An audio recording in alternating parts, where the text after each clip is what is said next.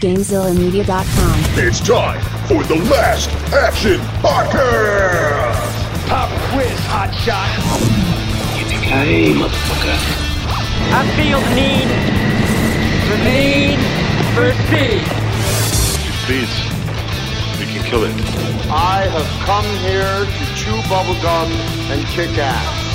And I'm all out of bubblegum. Come with me if you want to live. Welcome, everybody, to this week's episode of the Last Action Podcast. I am Hovercraft Joe, joined by LPJ. Hello, Hovercraft Joe. I am You- joining you as well. You always ask me to do the intro. You start it off, and then I always, for some reason, sound like a robot when I try to do it. I don't know why. I don't know. It's You just like- I can't do it. You I go into can't do it straight up naturally. Android mode. Yeah, I don't know. I can't do it naturally for some reason. Uh, But regardless of that, uh, welcome to the Last Action Podcast. It's just just me and you today, uh, LBJ. yeah, it is. Just hold. it's been a while it since it was just the two of us.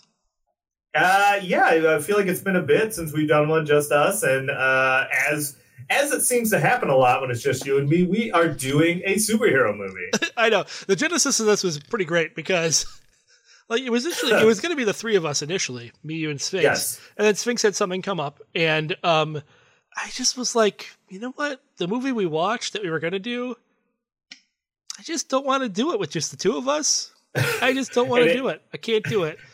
And so And two, it- two days is- ago, This is yeah, I was gonna say this is like two days ago, and you were like, "I think we should do a different movie," and I was like, "Well, it's got to be one I've seen a ton, so I don't have to do like a lot of prep work for it." yeah, and I was And like, I was like, agreed. yeah, and you were like, "Well, what would your dream pick be then in that scenario?" And I picked this week's movie, Guardians of the Galaxy. yeah, which I'm totally cool with because I love this movie as well. Yeah, and I mean, it's like I was probably gonna watch it sometime soon anyway, so why not do it for the podcast? Well, yeah, duh. You might as well. we, we might as well, uh, you know, kill two birds here and uh, have our entertainment be our work. Exactly. Um, so, uh, and this is crazy to think because I, I, I, I didn't. I mean, I knew it's been a while, but I didn't realize it had been this long. Release date on this August first, two thousand fourteen. So Yeah. it's been a it's been a minute since this has come out. Yeah, we we just hit the six year anniversary of this. That's wild. Do you? We we have a pretty great uh, uh, like first time seeing this movie, uh, and I'm sure you remember it. Oh, absolutely. Uh, so we were um, we were up north. We were in Petoskey. We, we live in Michigan. We were up in uh, up north in Petoskey, Michigan. We were on a friendcation up there. yeah, we we, uh, we we take a friendcation every year. Not just not just Hovercraft Joe and I. That would be a little weird. we should specify. Uh, we have several friends that come with us, including our my wife and and and other Jody and, and his wife and various other people. yeah, yes, several okay, of us. It's not just like a mancation for you and I. yes, thank you for clarifying. Yeah, so, so anyways, uh, back in 2014, we were up in Petoskey, and it was August 1st, 2014. And we were we were eating dinner, and we kind of talking about how we wanted to see this movie, and you know, but we were on vacation, so we weren't planning on it. But then it kind of came. We were like, well, hey, we looked into showtimes. There's a movie theater in Petoskey. We should go see it. But we are worried because they're like, well, we don't have tickets, and it's opening day, and all and all this stuff. So so we kind of me, you, and uh, podcast guest Dave, podcast guest Jody we drove out there. We got there. We're like, oh no, this is going to be rough. We're not going to have enough time. And we got there, and there was probably like six other people at the showing. yeah, Petoskey, not a big draw for the Guardians of the Galaxy.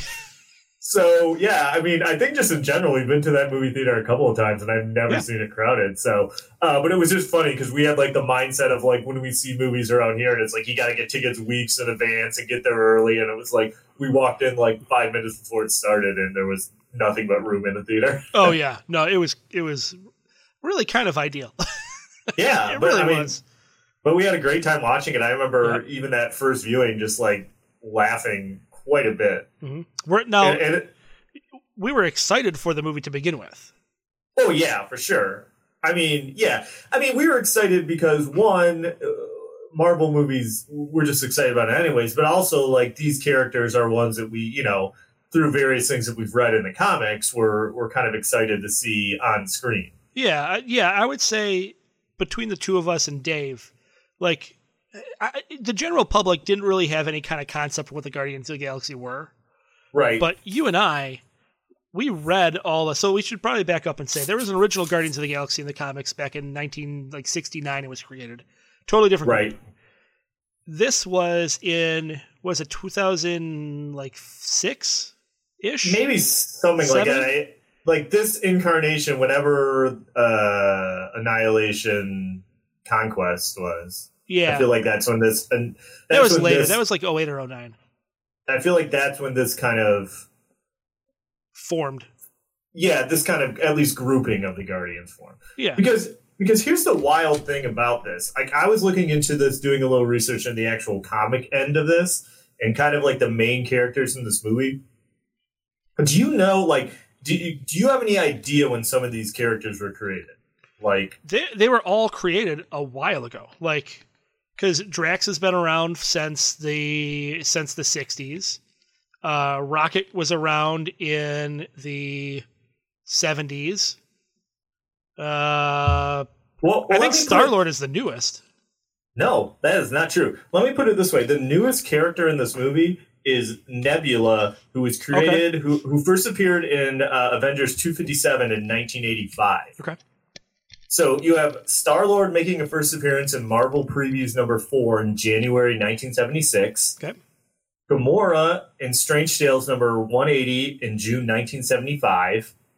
Drax made his first appearance in the Invincible Iron Man number 55 in February of 1973. Okay. Rocket Raccoon, this is a little confusing one. I always thought he made his first appearance in Incredible Hulk 271, which is 1982. Apparently, it was in Marvel Preview number 7, which is 1976. And then you get even older because then you have Groot, who made his first appearance in Tales to Astonish number 13 in November of 1960. Yeah, I remember that. I I remember that Groot is like one of the oldest. And then and Ronan the Accuser was in Fantastic Four number 65 in August of 1967. Mhm. So little known characters, but not really new characters at all, which is kind of the wild thing about it. Oh yeah, absolutely. I mean, it was it was new insofar as like in the comics, Dan Abnett and Andy Lanning grouped them together for Right. their kind of cosmic opera that they were creating, and um, it was new that these obscure characters were brought together. Uh, But you're right; they were not new characters at all. Well, and it was you know kind of a a wild thing for Marvel to do at the time to just be like, here's this movie with nobody you know. Oh You know- yeah, there's the average person has no idea who these characters are, and I don't even know. Like, i- i- was it just Kevin Feige who thought, Uh, "Let's just do I- this"? I I think what it is, and I and I've heard this. I didn't do any like deep research into it for the podcast, but is that like they really wanted to make like a team kind of movie, something like this, but they didn't have X Men, they didn't have Fantastic Four. You know, it was kind of like, what else do we have the rights for that we can do kind of something like this with? right. So I think that's part of where it came from is wanting to do like a a more like team focus something like this, or even kind of get into the cosmic area of the Marvel universe and like, well, we can't use Fantastic Four and, and that sort of stuff. So this is their entry point. So Yeah. Well, and and this was set up pretty well because they had Thor, and Thor kind of introduced the whole kind of cosmic-ish element of Right. Marvel Comics, and so it wasn't it like this movie doesn't seem like a leap. Um, no, is when it, at the time it came out. I mean, looking at it from afar, you're like, okay, you got Iron Man, Captain America, Hulk, Thor. Looking at it from afar without out any context, this seems like a gigantic leap. but they did a good job of kind of making it s- just work. Like it didn't seem like a it didn't seem like a big shock. Like it I mean it was a shock, but it didn't seem like it was out of place, I should say. No, and I and I went and looked because I couldn't remember exactly when this kind of fits into the Marvel timeline. Like it's in obviously it's in phase two, but it, it comes out it comes out in between Thor: The Dark World and Captain America: Winter, Winter Soldier. Soldier, yeah. So, which makes sense because if you remember the uh, post credit scene in Thor: The Dark World has the Collector in it Yep. because they go and they give him the Aether and, and blah blah blah blah blah. But anyways, we're getting a little ahead of ourselves. Uh, budget on this movie two hundred million dollars. Well, kind of. like it was, they reported 200 million, but it ended up going over. Right. But they got money, But- they got tax credits back from the British government. So it was a whole thing. Right. Okay. So domestic gross, three hundred and thirty-three million dollars, Yep. And a worldwide gross of seven hundred and seventy-two million dollars. So This was a juggernaut. Success. Oh, this was a juggernaut. And Yeah. man, like when I saw, I thought it was going to do pretty well. I did not think it was going to do this well. Um, yeah, At least before seeing the movie. it's true because it was kind of like you, you said. Like it was. I mean, we kind of had expectations for it, but like it, it was a, like a question mark. Like, well, this is very different from anything they had put in front of us before, so you didn't know how it was going to go. Yeah, yeah, and and you know, you got to credit James Gunn, I think, for that. You know, you you got to credit James Gunn for this movie as much as you would um, Jon Favreau for Iron Man. You know, Right. by creating that kind of that by having the, by by creating the template for this style movie. Right. And well, that, you know, one thing that I feel about this is like, and maybe this, I don't know, maybe this is better to discuss later, but like a, a big like criticism of Marvel movies sometimes is that, you know, like you, they're not really given a chance to, directors aren't really given a chance to kind of do their own vision or do their own thing. But I feel like this movie, like James Gunn kind of, I mean, we'll get into it in a little bit, but he wrote it or Yep. co-wrote it at least. He directed it. And I feel like it's very much his vision of what he wanted to make the movie. You know, I don't think there was a lot of outside hands working in this. I'm sure there were some story beats or some things maybe he had to like tie in or put in, but like for the most part, I think it's a move the movie that he wanted to make.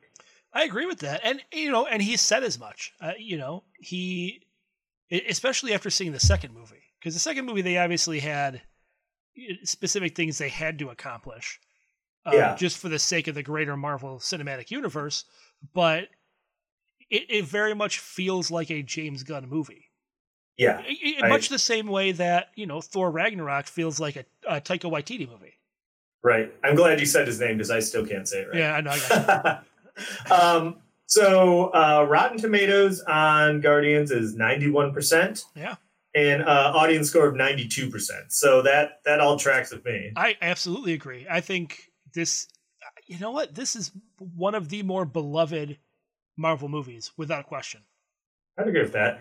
Um, now, as far as the top grossing movies of 2014, this is always interesting because I, I think I mentioned this a few times, but I always do them as the uh, in year release as opposed to the calendar release. So it's not, I don't know exactly. I always like to go for the in year releases, which I think it just means it's the movies that came out that year and not necessarily what they grossed over a calendar.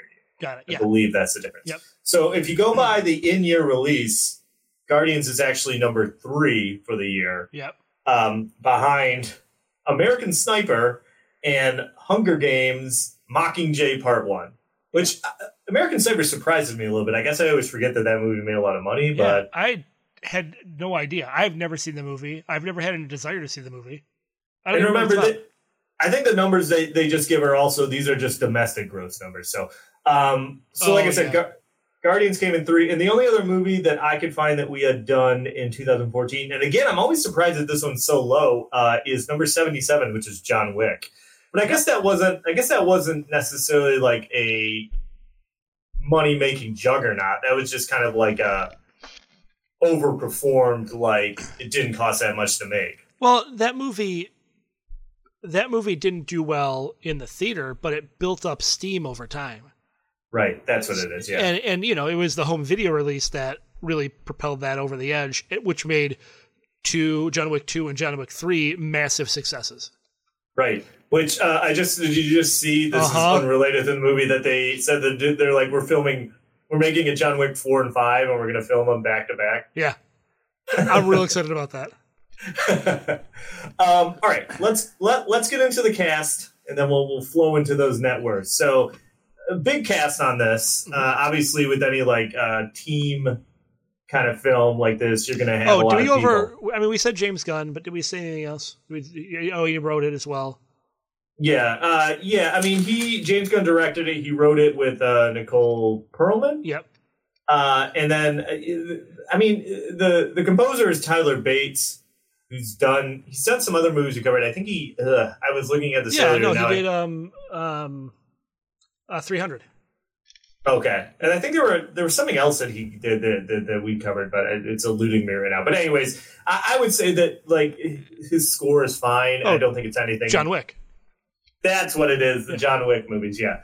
Uh, his score is fine. I, I mean, I don't think anything about it uh, stands out. I mean, maybe the main theme a little bit. Obviously, the star attraction to this is the soundtrack for the movie. Yeah, it really is. All the all like that that seventies rock that uh, James Gunn put into it. Seventies rock and pop. Uh, and I saw that this was the uh, first ever soundtrack to hit number one on like the Billboard like Hot 200. That the first ever soundtrack that didn't feature any original music or song in it. That it, Yep. that it, it hit number one, Mhm. which which I do remember the soundtrack being huge when the movie. It was so. gigantic. It, I would, the movie, the soundtrack was as famous as the movie was. Th- That is very true. And even rewatching it just you know last night, I was like, man, these are good songs. Oh yeah, totally. and they work so well, you know, in the movie. It's like, uh, you know, there there's certain directors, and and I obviously think James Gunn is one of them, who's very good at kind of like picking the songs for his movies and putting them in and having them sound, you know, great and perfect. You know, Yeah, well, that and that was part of it too. Like they finished the Tyler Bates finished the score, and James Gunn had the soundtrack already laid out by the time they were getting ready to shoot, so that he would play the music live on set for the for the actors to hear while they were while they were in character. Okay, got it, got it, got it, got it, got it. Okay, so cast on this. Like I said, this is quite a few people, so let's let's let's roll through it. Uh, you got Chris Pratt as Star Lord. Mhm. It's like crazy that he kind of leads this movie. I what do you say? He dropped like sixty pounds to get in shape for this movie. Yeah, which yeah, after seeing him in Parks and Rec, yeah, it was definitely Yeah. sixty pounds. Um, uh, Zoe Saldana as Gamora. Um, you got Dave Batista, which I'm sure you're always psyched about as uh, Drax. You know, I am a big Batista fan just in general. He's great in uh in Blade Runner uh 2045 or 20 whatever it is, Blade the new Blade Runner movie. Uh, Uh, what about what about as uh remember he plays the henchman in uh Yeah. Spectre. yeah, he's plays he plays um, Mr. Hinx. Oh yeah, yeah, yeah. Yep. Um so do they call him Drax the Destroyer at all in this movie? Yeah. I can't remember. Once Okay. they mention it once in the prison. okay. So then you also have uh the voice of Bradley Cooper Mhm. as Rocket Raccoon. Yep. Uh and Vin Diesel as uh Groot. Yep. Which is hilarious. Um, Karen Gillan uh, as Nebula. Uh, your boy Lee Pace as Ronan the Accuser. I don't know why he's your boy. I just decided Well, he is. I, I like I love Lee Pace in this movie. I've never seen him in anything else. So I have no idea what he A actually looks like or B actually sounds like. okay, and we're not even done yet. So we also have uh, Djimon Hounsou. Yep. Uh, what what's his character's name again? I'm drawing a blank. Uh, Cor- yes, that's it. Uh, Michael Roker, Rooker, Rooker. Rooker, playing Yondu. Mhm. Uh, Benicio del Toro as the Collector. Mhm. Uh, John C. Reilly as whatever his character's name is. Rhomann Dey.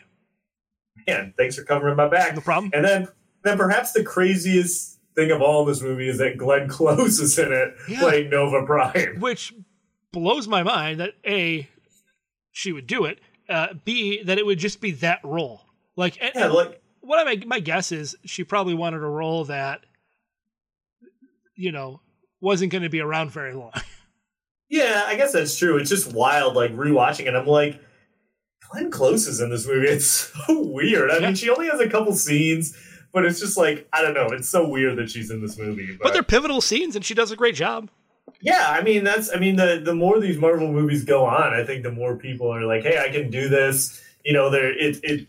They're fairly well, I mean, not respected, but at least received, and you know, I could probably get a decent payday from doing it. So, well, yeah actually uh a funny story um bradley cooper was on i think it was i think he was on howard stern or somebody and he said that he got more money doing the voice of rocket raccoon in this movie than he did for the hangover and uh silver linings playbook combined that's wild. yeah Um, okay, so now that we've gone through all those people, it, it's just me and you. But let's buzz through these net worths, okay? You're gonna right. you're go you're going solo. Let's see how you can do. All right, Djimon Hounsou. Uh, five million. Twelve million. Hey, all right, good for him. Michael Rooker. Rooker's doing okay. I'm gonna go twenty-five. Eight million. Oh, Michael Rooker, come on, what are you doing? Benicio del Toro. Twenty-five. 45 million. Hey, all right. Oh, he got the Sicario money. when I was talking with uh, our uh, when I was talking with our friend Dave, he claimed it was uh, the Wolfman money that he had. Yeah, I, I bet that's what it is. uh, what about John C. Reilly? Um, he acts. He's in a lot of stuff. I'll say I'll say fifty. Forty-five. So right. pretty close. Uh, speaking of close, Glenn Close. Ooh. Seventy-five uh, fifty million. All right, Your boy Lee Pace, my boy, my boy Lee Pace, who I've never seen in anything else.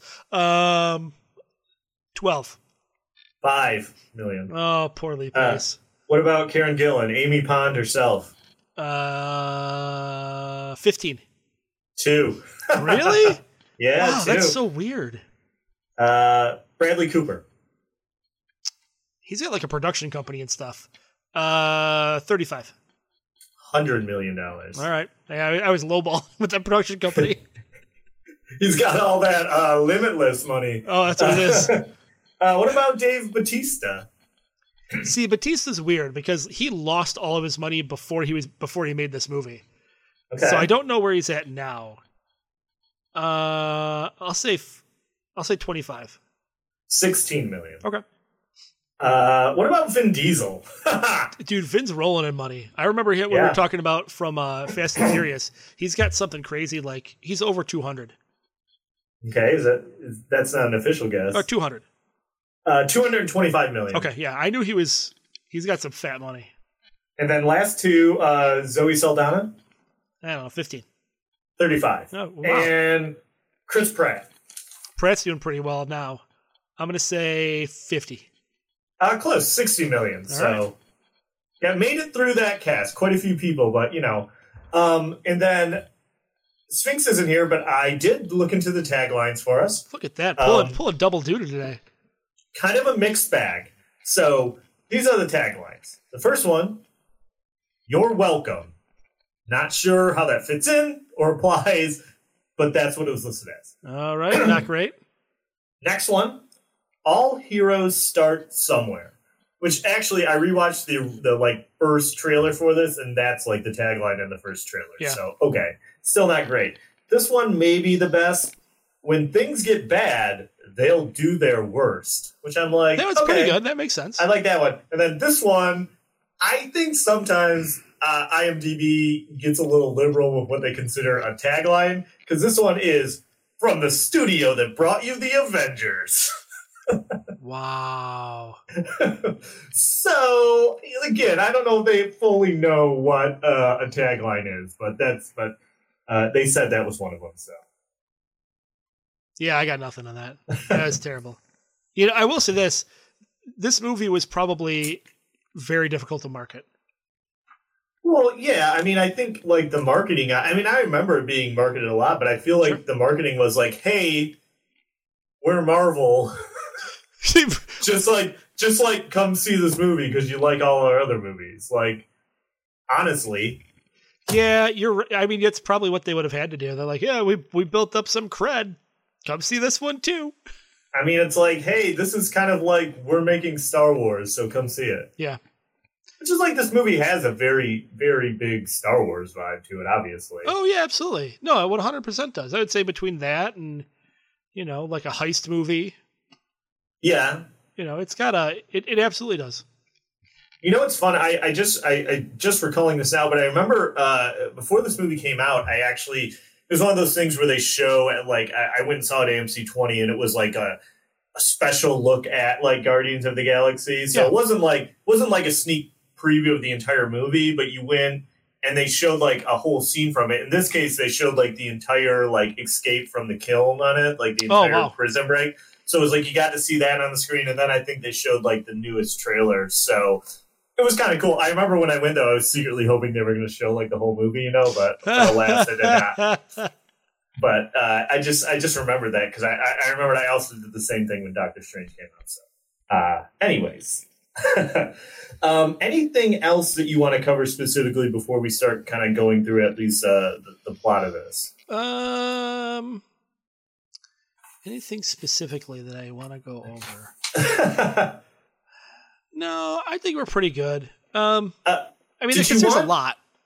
Did you want to cover that I read that Vin Diesel recorded his lines while wearing stilts in Yeah. order to get an idea of how tall Groot was? Oh, yeah, I read that too, and I was like, wait, was he on set? Like, to was he? And then I read him, and then I read some more, and like, well, no, Sean Gunn basically did. He did all Rocket stuff. I think he did some of Groot stuff too, didn't he? Maybe like as a like a like a stand-in. That's what I set, mean, yeah. But, but no, I don't think Vin Diesel was on set. Yeah. I don't think. all, it, no. Well, that's what I was reading. I was like, yeah, and then I read that he had he wasn't on set. He wasn't on set at all. So then I'm like, so he stood on stilts to record his lines the entire time. I feel like that he maybe did it like a couple of times and then was like, "All right, I got it." Like I don't think he were. It's. I mean, You he did what? only. I bet he did. I mean, he did only have the one line. Although I did read that he recorded uh, the "I Am Groot" over a thousand times, and he did it in all the different languages where the movie was going to be released. So, like, they didn't use like a fill-in for him. Right. It was actually him saying it in all the different languages, which I is kind of too. interesting. Well, and he was. I, I remember seeing articles and, and hearing interviews that he was super excited to be Groot, and like it because this was something that he did right after Paul Walker died, and Yeah. um, he said that the lightness and kind of hope that the character presented helped him out, kind of dealing with all of that. Right. Yeah, and I, I did see that too. So, and and plus, he probably got some decent bank to just sit in a booth for a couple days and say, "I am Groot." Oh hell yeah! You kidding me? That's like his. That's probably his dream job. He could probably work out while he's doing it. It was great.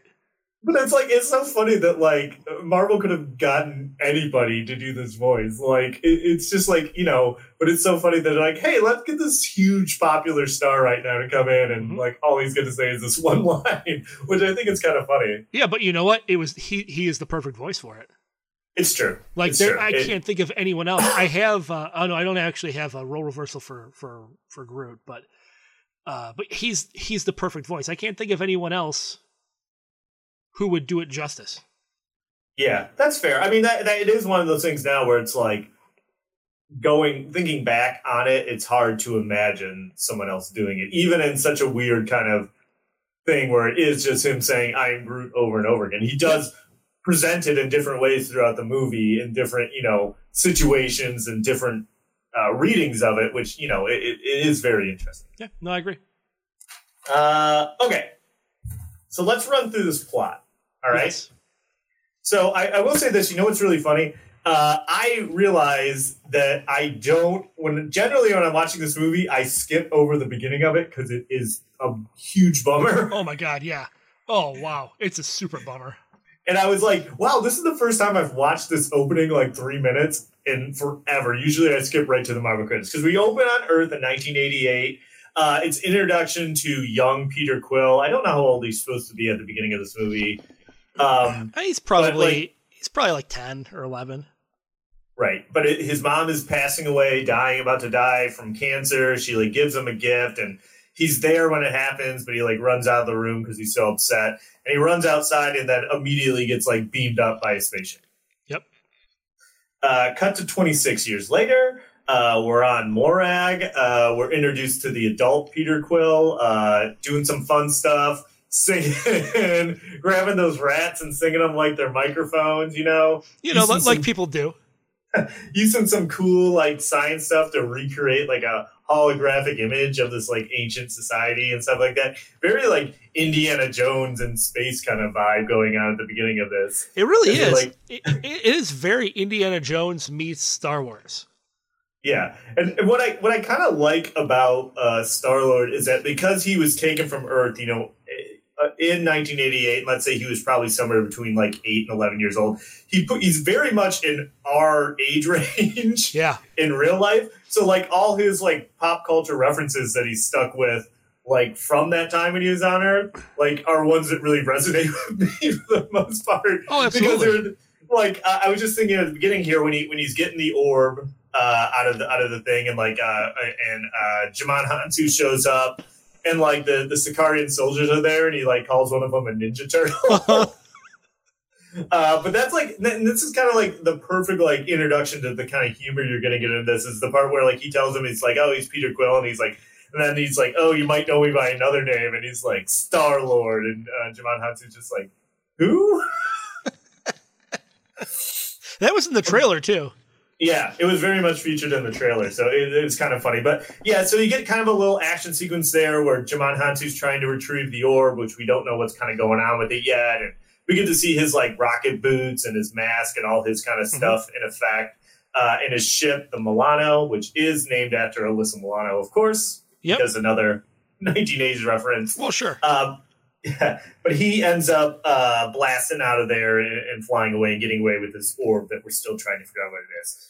Uh, cut to the Dark Aster, which is Ronan the Accuser ship. Now, I will say this up front: Ronan the Accuser to me is the weakest part of this movie. Uh yeah, I I agree. I think he is the weakest part of this movie, and it stinks because the character is cool. Yeah, Like- it's a cool it's a cool character, but I think they tried to be like very they tried to make him very like one dimensional like villain in this. Yeah, and it just doesn't work. And I and I and, and like we can get to a little bit later, but the fact that like because I read in some drafts of the script, or, or they even consider not having Thanos in this movie, Mhm. which I almost think would work better for this. Because in my mind, I'm like, why does Thanos need Ronan to do this for him at all?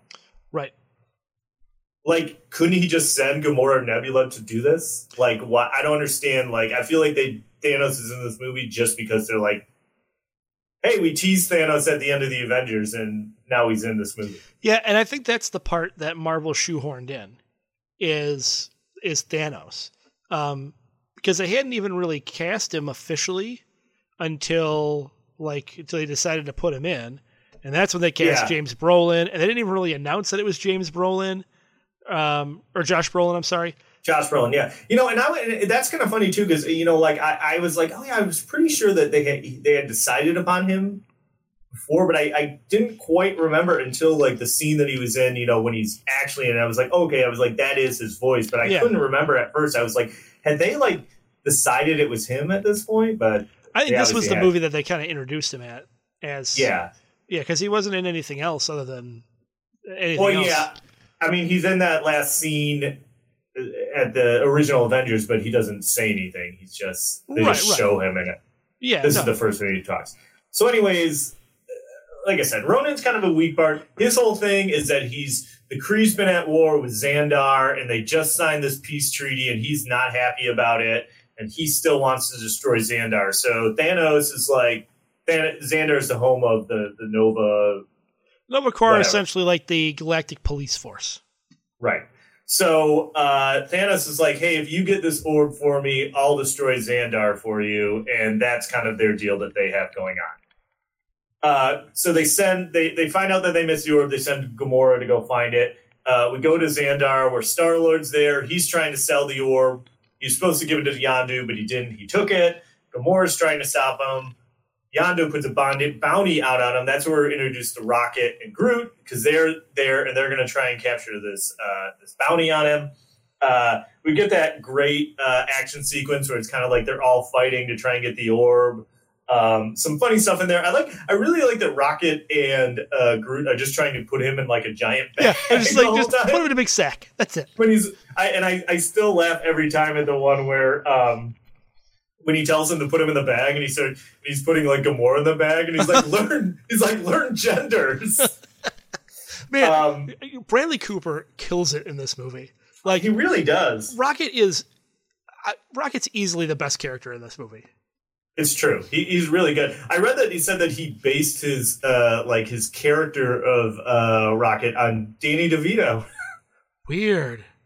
Which I mean I kind of get actually if Yeah. you think about it from that from that prism. So Yeah, I right. Um, so the Nova Corps shows up and arrests all of them. Uh, you get that scene that was featured in a lot of the trailers where it's kind of like the lineup and they're doing like the rundown of like uh, Mhm. all all of them and stuff like that. Uh, so they send them to the kiln, uh, kiln or kiln, Kiln. kiln, K I L N. Kiln. K Y L N. K Y L N. Sorry, Kiln. Yeah. uh, so it's like a space prison. Um, uh, they go there. Uh, that's what. That's what this. Is, it's funny because Chris Pratt lost all that weight and got jacked, but this is like the only part of the movie when they first show up the prison and they're Yeah. like spraying him down, and you see that he's jacked. But other than that, you like the whole movie you wouldn't be able to tell. So Yeah. it's kind of wild. Um, In fact, actually, the whole movie, he's essentially wearing body armor because um, of the fight scenes. They actually did a lot of them were full contact. Oh wow, okay. so he definitely didn't even have to do it. Uh, uh, but you know, I I think it you know maybe it just gets you in the right mindset to do a movie like this. So. Um, so they're at this prison. I was very confused about this prison. I mean, I get it; it's a space prison, but it seemed like that they were free to kind of just like walk around and like leave their cells whenever they wanted to. Well, they explained that in. Um, did you read Annihilation? The first. I I haven't on a long time. All right. Well, they explain it in there that essentially it's like they just sort of let the prisoners kind of run wild because they all have, they all essentially have life sentences, Uh-huh. and um, it's in, it's in like an area of radiation. and They can't actually really get out. Like Okay. even even even if they get out of the Kyln, there's no place to go, and the atmosphere there, whatever it is, will kill them anyway. Um, so they just kind of let them do what they do. Uh, And the guards are essentially just there to sort of run the day to day activities and make sure they get fed, and that's about it. Gotcha, and that's why in the movie that like Rocket has that line about where he's like, he's like, "Oh, the guards are here just to make sure we don't leave. They don't care what what we do in the Yeah. prison." hmm Yep. Um, because what what you what we kind of find out is that all the prisoners in there they want to like kill Gamora because she works for. They know that she's a daughter of Thanos, and Thanos is kind of such a terrible dude. And that's where Drax is already in this prison where we're introduced to him, and he really wants to kill Gamora because she's working for uh, Ronan, and. Ronan Ronan killed his family. Mhm. So uh, you get that scene where they they take Gamora and they're gonna like uh, they're gonna kill her, but Star Lord shows up and saves her. That I still I really like the uh, when he when he does the, the Yeah, finger, finger to to the the throat. throat. and he's like he's like why would I put my finger to his throat? He's like it's it's a metaphor for for killing someone. I just like that guy. The other guy is there. He's like you know what I'm talking about. The guy's like yeah, and then uh, Drax looks at me. He's like no, I don't know. Batista's great in this too. yeah, he and it's it, plays the character so perfect. Well, and it's very interesting because I'm not like I feel like that they kind of took an interesting take on Drax for this. Yeah. Like in as much as from what I remember, he's not kind of like he is in this movie, like in the comics. He's not as like No, as like stoic who doesn't he takes everything literal and stuff like that. Like no. In the comics, he's um, he's just kind of you know like an like a regular but kind of angry guy, and more more like the Punisher, I would say. okay, Um, yeah, that's but he that's has of what I thought. Yeah, he's more like the Punisher, but he has he's actually he was a regular like human, and Right. he was genetically modified to uh, be the only person who can kill Thanos. Right, because Thanos is the one who killed his family, Right. like in the in the comics. Yep. Okay, got it. And so he has this like insatiable urge whenever he's near Thanos just to kill him. Right, which leads to that awesome scene in the Annihilation comic. But I Oh, won't. yeah. I, I won't spoil that for people. No, people should- people should read it. It's fantastic. Should, should read that. So, anyways, so they agree. He agrees. He's like, "Well, I won't kill Gamora because Ronan will probably come looking for her." Blah blah blah. Uh, and Gamora tells him that they have someone to sell the orb to if they can get out of there. So that's when they uh, Rocket concocts his plan.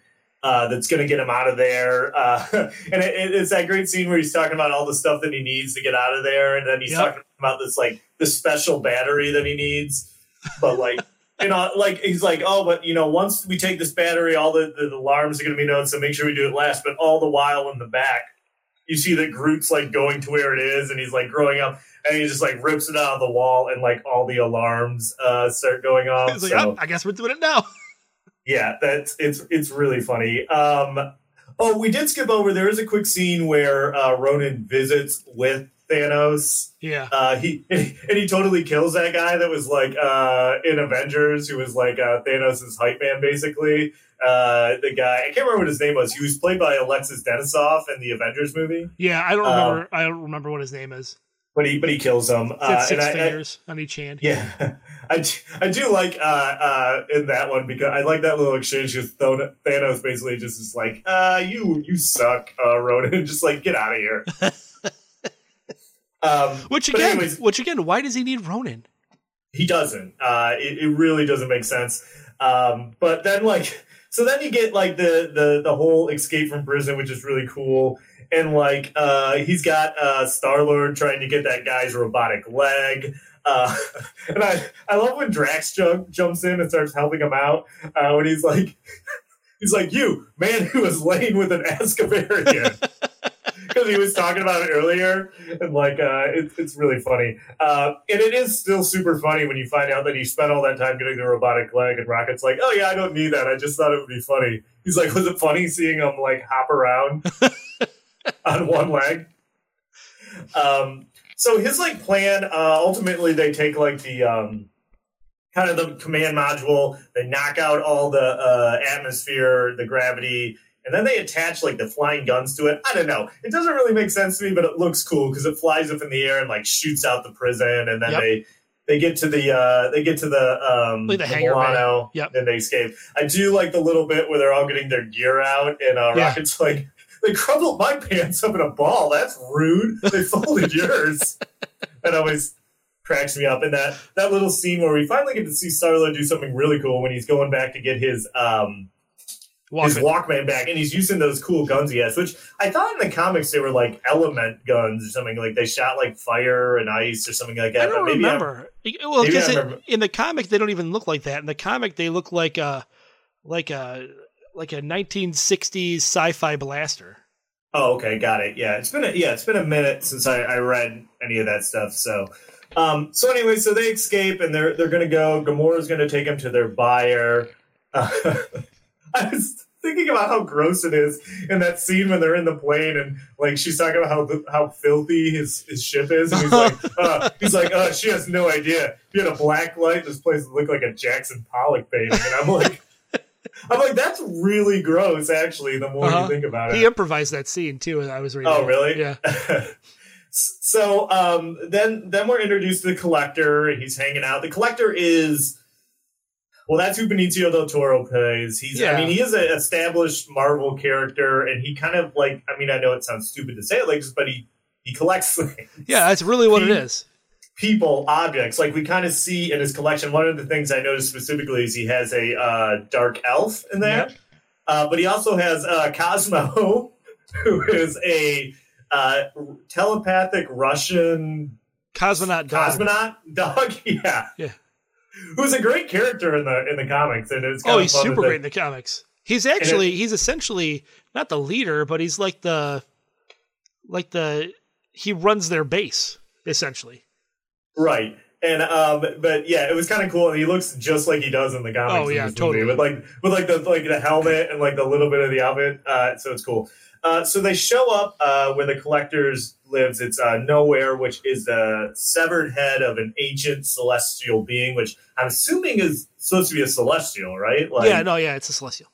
Okay. So uh, they're waiting to meet up with the uh, collector. There's that weird sport that they're like betting on and like the cantina plays, and I'm not Yeah. exactly sure how it works. It's but- almost like uh like I don't know if it's like they race, like they're racing the lizard guys, but they have the big lizard guy out there, and if the big lizard guy eats the little lizard guys, then the big lizard guy wins. Or I don't I don't remember know. exactly how it works. it looks cool, and you get Drax and Rocket getting drunk, so it's kind of funny. Yeah, that's. Uh, um, and Gamora and uh, Star Lord kind of talk, and um, that's where he, he, the phrase pelvic sorcery comes out, which I think is funny too. Uh, so they're inter- they- go, they meet with the collector. Um, oh, here's one thing that's really funny. Uh, not really funny. I noticed right before when Drax goes into that thing to call uh, Yeah. Ronan, and the guy's talking about his order. One of the things he says is like the Quarnyx batteries. I think those are those the same batteries like from the second movie, the the like big thing when they go and the rocket steals them. I don't know. I should have looked into. it a Oh, I don't know. I think you're right. And he also talks about Cotati seeds, which to me was really interesting because the big Marvel event that's happening right now in the comics is called Empire, and uh, the Cotati are like a uh, alien race, and they're involved in it. So, anyways, but Uh, so, anyways, they go to the collector's place. He he opens the orb. He explains to him that inside is an Infinity Stone. We get a little primer on the Infinity Stone. If you don't know what the Infinity Stones are, we're not going to cover all of them right now. But this is the Power Stone. It's one of six. six. Yep. Six. Um, his uh, one of his, his like basically servant slave in there. She tries to grab it, and it blows her up and blows up most of his collection. Uh, but they make it out, and they they bring the orb with them. So uh, Drax had called Ronan. Ronan shows up. There's a big fight. Uh, that he fights. I, I didn't like how easily that Ronan kind of beats up Drax in this. Like I don't know. Yeah, I feel like Ro- you're right. I mean, he seemed Ronan seemed very overpowered before, even before, you know, he gets a hold of the Power Stone. right. So so he beats up Drax. Meanwhile, like Gamora and uh, uh, Rocket and uh, Star Lord, they're flying like these mining things from the uh, from nowhere around. Uh, they end up stuck in space, uh, and uh, Nebula gets the the Power Stone. Um, he has to save her, which I don't understand why he couldn't put the mask on her and then get back in the ship. But anyways, he calls Yondu. Well, I think it's because the ship was only they only had room for one person in the ship. I know, but I'm saying if he put the mask on her in space, Oh, and then he got back in the ship? got back in the ship, or just put her in the ship and kept his mask on. Anyways, Right. nitpicking. So he calls Yondu. Yondu picks him up, saves him, but he's going to kill him anyways. They convince him. They're like, "Hey, we can't let Ronan have this uh, stone. You help us get it, and we'll give it to you, and then you can sell it to somebody else." Yep. Um, okay. So then uh, I, I do love that scene where he they're trying to figure out the plan where uh, Star Lord tells him that he has twelve percent of the plan, and that great scene where Rockets where Rockets laughing and he's like, "That's a fake laugh." Yeah, He's like, "It's real." that was in the trailer too. That was in the trailer Yep. too. It was really it's I remember really that being a big selling point. And they kind of like all get together and they said, I love when they're all standing up and like Rocket doesn't want to. And then he's like, oh, we're all a bunch of jackasses standing in a circle. So um, their plan is that they're going to, because in a convenient kind of twist, like in order apparently to destroy the planet, he has to touch the power stone to the surface. And then that will kill every like living thing Yeah, I'm not sure how that works because in the in like the little description they give, he essentially doesn't even have to touch the stone. He just has to like tap his staff on the ground. Well, yeah, that's And he does that. he- yeah, because he gets it in the hammer, and then at certain points it looks like he's shooting like the energy out of the hammer. So couldn't he just like shoot it down on the surface? I guess I don't know. I'm not sure how it works. It's you know, it's all very ambig- ambiguous as far as how these It's stones true. work. It's true, and it's nitpicky, so I won't I won't dwell on it. So their plan is that they're going to occupy, stop the ship from reaching the ground. Star Lord and and Yondu and them are going to go on the ship, and they're going to use this uh, gun that Rocket created, the uh, Hadron Hadron Collider? Collider, something. Hadron, exci- some kind of gun that shoots a big bullet. Right, and they're going to use it to uh, kill Ronan. Um, so, um, I don't know how I feel because, like, eventually the Nova Corps shows up to help them, uh, and they do that weird thing where they kind of all like interlock the ships together, which is Yeah. a really cool visual. Sure. I don't know. I don't know how I feel about it. It's just like I don't know. I guess it looks cool, but I don't know. For some reason, that always I'm like, ah, why, why would their ships do that generally? Like in this specific case, I get it because it stops the ship from going forward. But in general, why would they do? That? Well, I think that's what it's for. It's for blockading things. Okay. All right. Fair enough. Uh, Yondu doesn't make it on the Dark Aster. He crashed on the ground he gets shot down. I love, love, love, love that scene. Yes. Because he has, we should explain quickly. Yondu has, like, uh, in the movie, he has, like, it's like a telepathically controlled, like, arrow almost. Yeah. Is, that, am I describing it pretty good? Yeah, well, I think the arrow is actually supposed to be sentient. Like it has its own. Oh, like okay. It's, like it's it's it's its own thing. Like it's a, like it's an entity. okay. And But he, he can but control he can, it. With that thing on his head. Yeah. And- apparently by whistling. Because there's that great scene where all the Sakaarans are surrounding him on the ground, Yeah. and he just like pulls out and it just like goes through and kills like ten guys. More than that, really it was it was at least at least twenty guys. and then, and then they all uh, drop down on the ground. It's really cool. Uh, meanwhile, on the ship, you get them making their way toward. Uh, I'm sorry, I'm laughing because I think when they're making their way toward where Ronan is, and like uh, Drax is talking about how excited, how happy he is to have friends, and he's like, "This dumb tree, he's my friend," and he's like, "This green whore." it's it's really funny. It cracks me up. Um, uh, and then, so when they're trying to get to uh, Ronan, they run into Korath again. That's when he calls him Star Lord, and it's genuinely uh, really delight to see how Yeah. happy, like, oh, finally. how, how happy uh, Quill is when someone finally calls him Star Lord.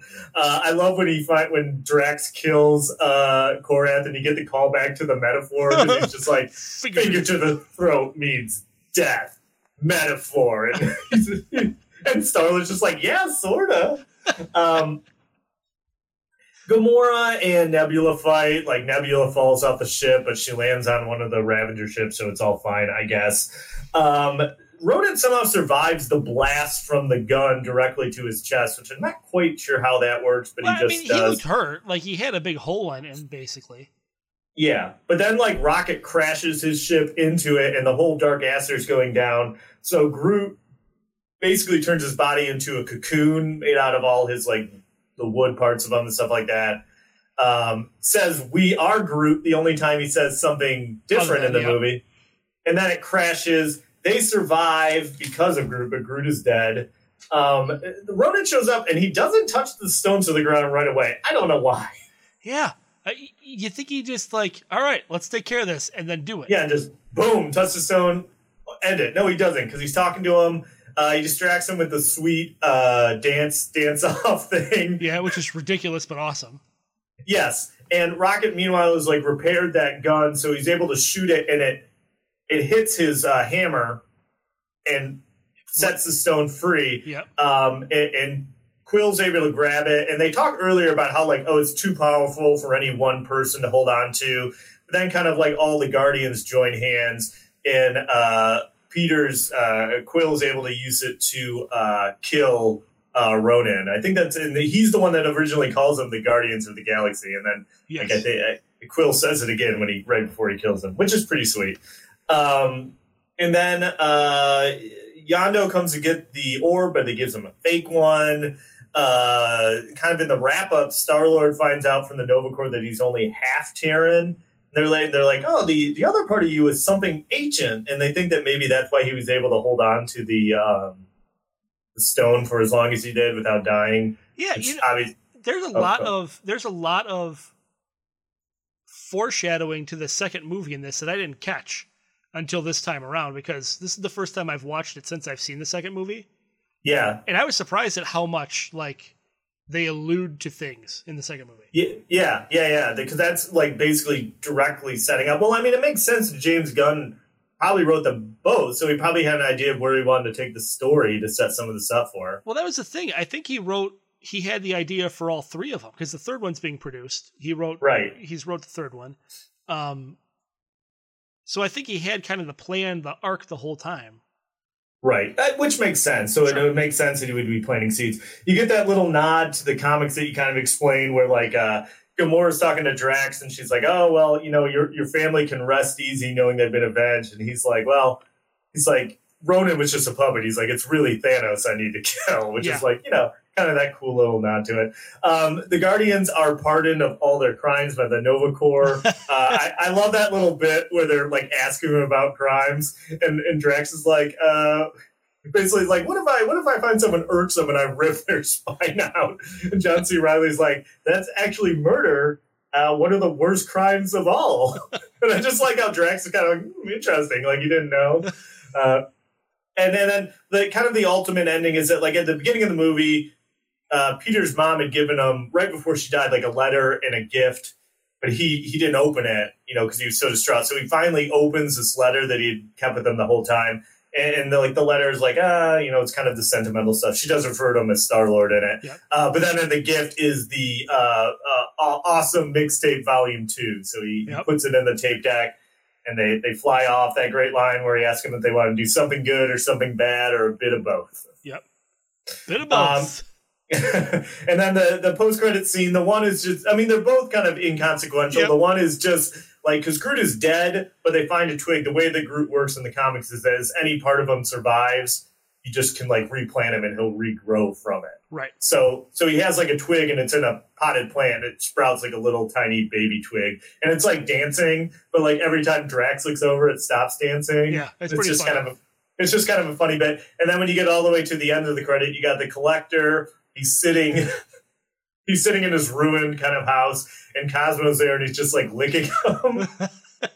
and then he cut to the weirdest cameo of all time, uh, Howard the Duck, who Yeah. apparently was in his collection, just sitting there, and he's just like, "Oh, why do you let him lick you like that? It's gross." V- voiced by uh, Seth Green, Seth Green. Yeah. which is wild, but and that's the end. It, it's kind of interesting because it, in some ways, it is very self-contained. I mean, it doesn't really lead into anything from the ending of it. You know, the, the end credit sequence aren't to kind of promote. I mean, the next movie is Captain America: Winter Soldier. So I mean, this is kind of eh, almost a standalone, other than kind of the Thanos of it all. And, and Yeah, it is standalone, but there's a lot of seeds in it for other things that you don't even realize are seeds for other things until those other things happen. That's true. I was I couldn't help but watch that opening scene and think of uh, when it's revisited in Endgame where Rhodey and Nebula are watching uh, Star Lord, Yep. but it's without the music, so it's just like him like dancing and like singing out loud. And I, I was like, oh, it's so funny because they, you know. But anyways, but yeah, I mean, it does. I mean, it, it- it's the first. I I mean, well, okay, I guess they call the Aether and Infinity Stone at that end credit scene Yes. in Thor Dark World, but it's our first real introduction to all of the Infinity Stones, our first real introduction to Thanos Yep. and, and kind of what he's all about. So so again, I think it you're right. I think it does seed a lot of things for, for down the road. Yeah. And not just that.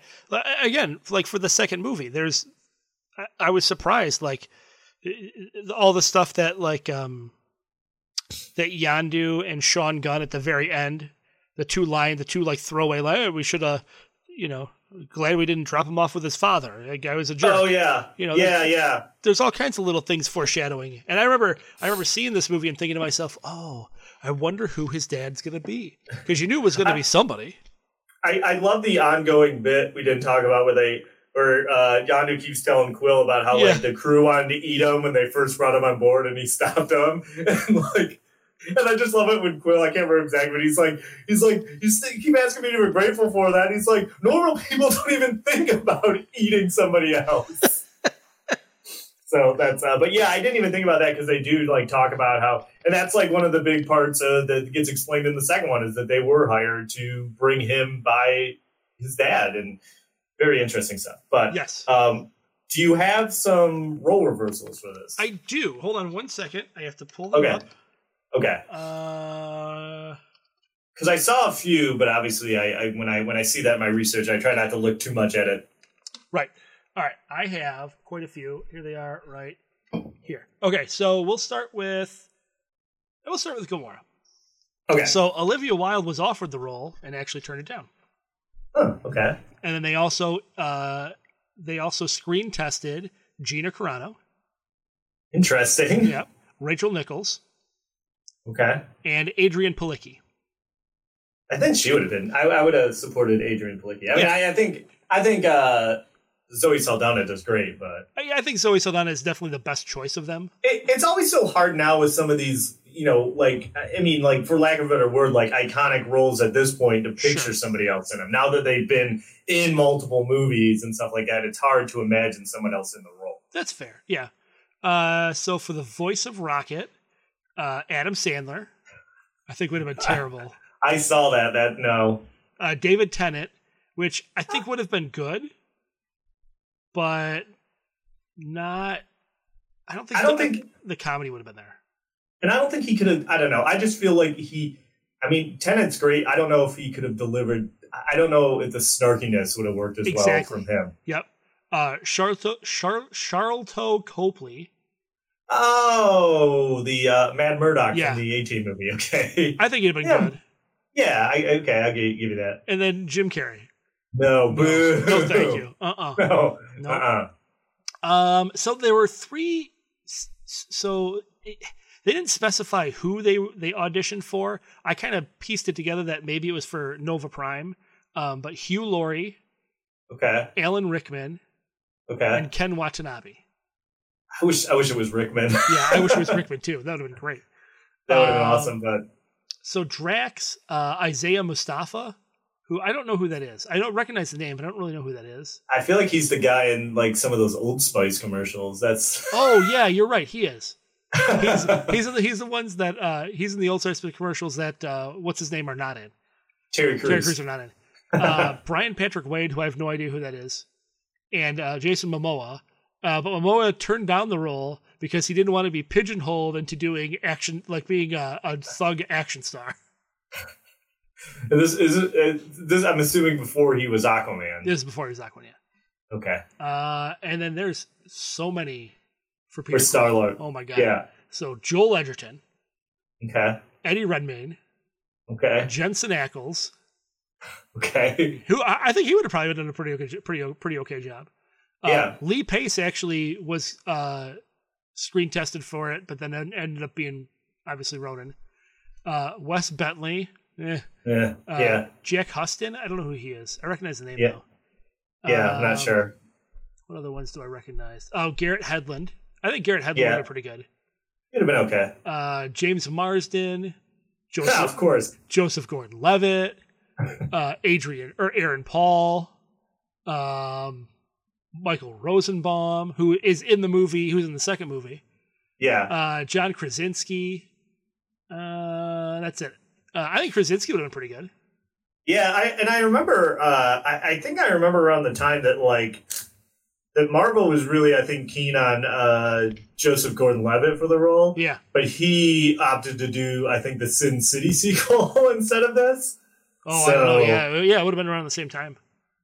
So, and I think James Gunn was the big kind of driving force behind getting Chris Pratt the role Yeah. was Well, I read um, in, in the research I was doing, he said he didn't even initially want to screen test him.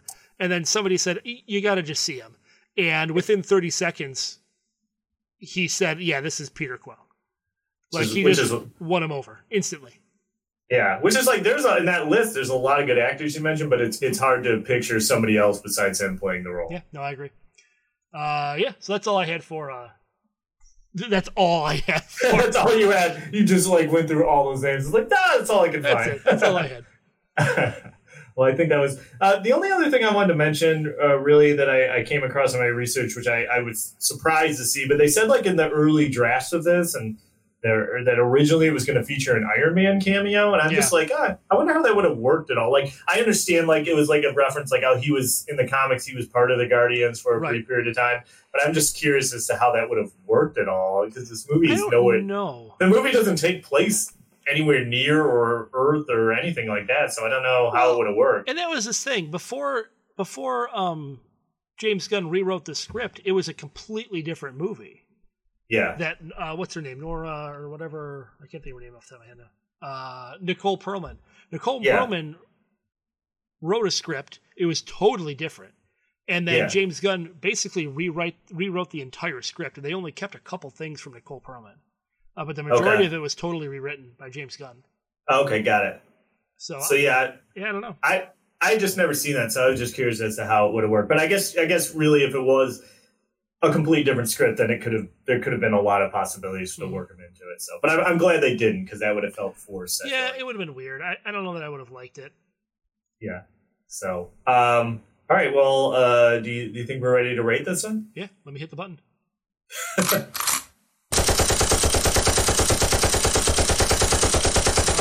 Alrighty, machine guns, machine gunning. Okay. Um, Why don't you go first? I will go first. Okay. I was gonna say, why don't I go first?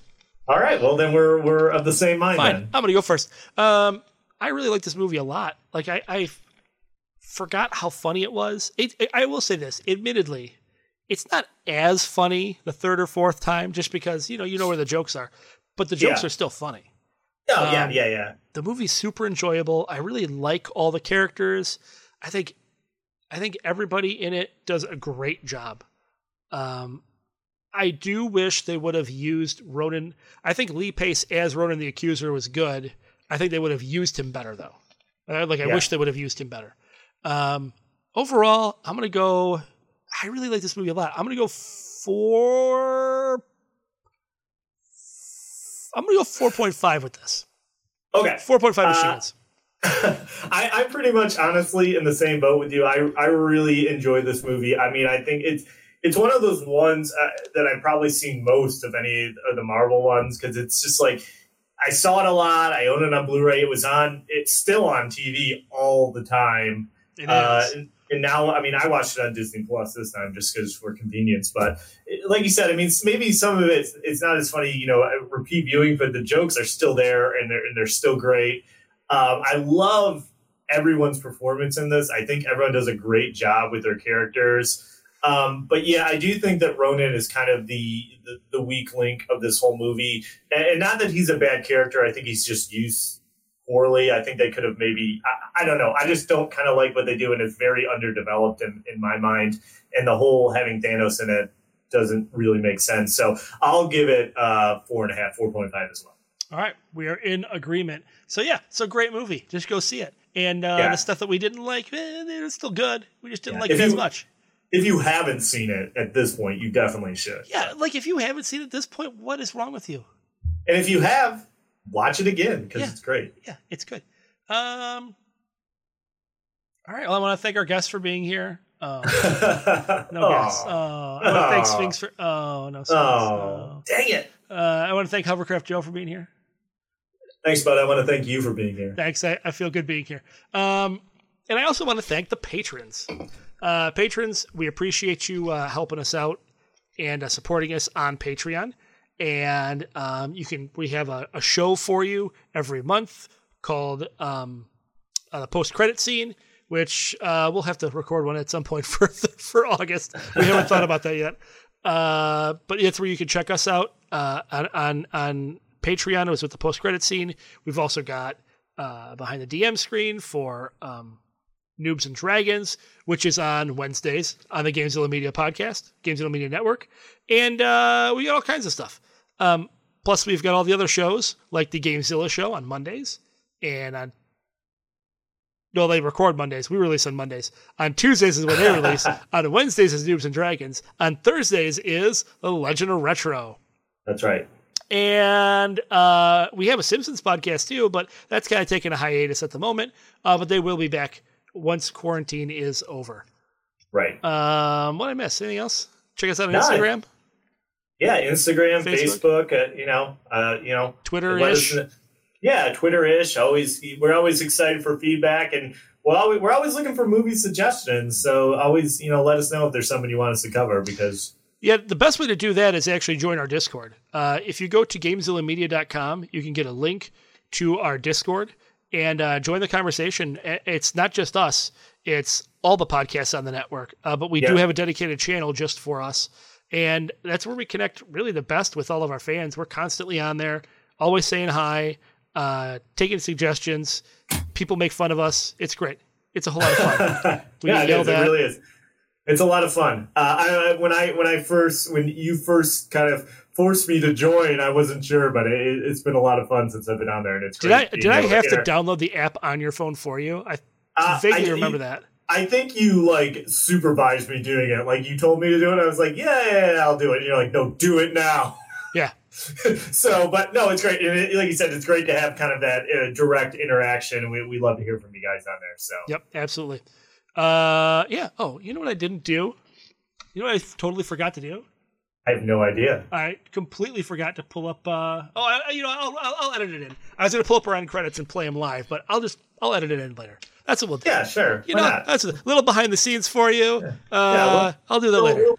Yeah, so you'll you'll hear it. So, um, yeah, no, I, great movie. It's always fun to, to cover one of these Marvel movies. You know, they're you know they're my favorite. So, Yeah, we're definitely going to be doing more of them. That is for certain because there's like a million of them.